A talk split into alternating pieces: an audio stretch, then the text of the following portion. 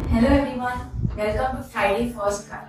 Today we will discuss regarding the residential status as per the Income Tax Act. It becomes important for the Income Tax Department to determine the residential status of a person, and this becomes even more important during the tax filing season. In fact, this is one of the factors based on which the taxability of an individual is determined. The term residential status has been defined as per the Income Tax Act. So we should not confuse it with the citizenship of India and the residential status. An individual may be a citizen of India, but for a particular year he may end up being a non-resident. Similarly, a foreign citizen may end up being a resident of India for a particular financial year. The residential status of different types of person, that is, individual, firm or company, is defined differently. But today we are going to discuss regarding the residential status of an individual.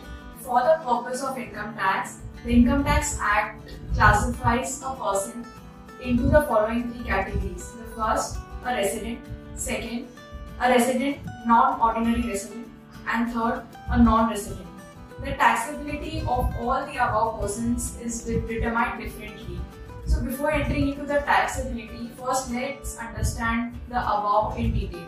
The first one is resident. An individual will qualify as a resident if he satisfies any of the following two conditions. These are the basic conditions. The first one, he has been stayed in India for a period of 182 days or more.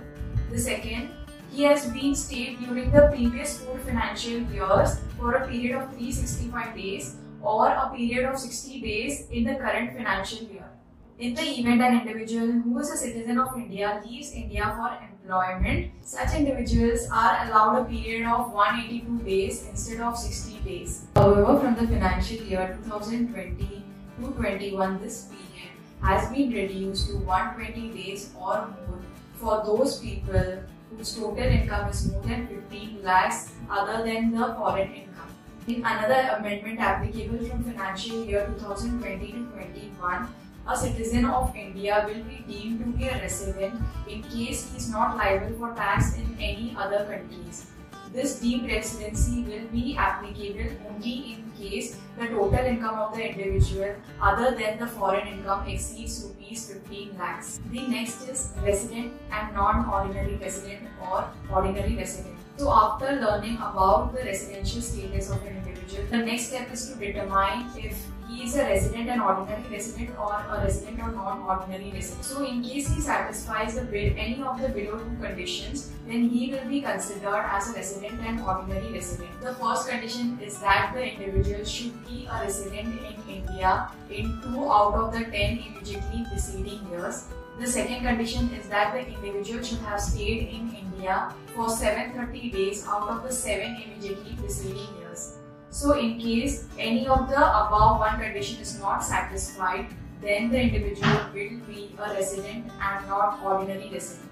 From financial year 2020 to 2021, a person of Indian origin or citizen of India who leaves India for employment will be considered as a resident and ordinary resident if he stays in India for a period of 182 days or more. However, this condition of deemed residency is applicable only in case the total income other than foreign sources exceeds rupees 15 lakhs. The third one is a non-resident. An individual who neither satisfies any of the basic two conditions will be considered as a non-resident in India. Now let's discuss about the taxability of the above people. The first one is the taxability of a resident individual. So in case a person is a resident, then his global income will be taxable in India. That means the income which is earned in India as well as the income which is earned outside India will be taxable. Now let's discuss about the taxability of a non-resident and a resident and non-ordinary resident. So these people need to pay tax only on the Indian income.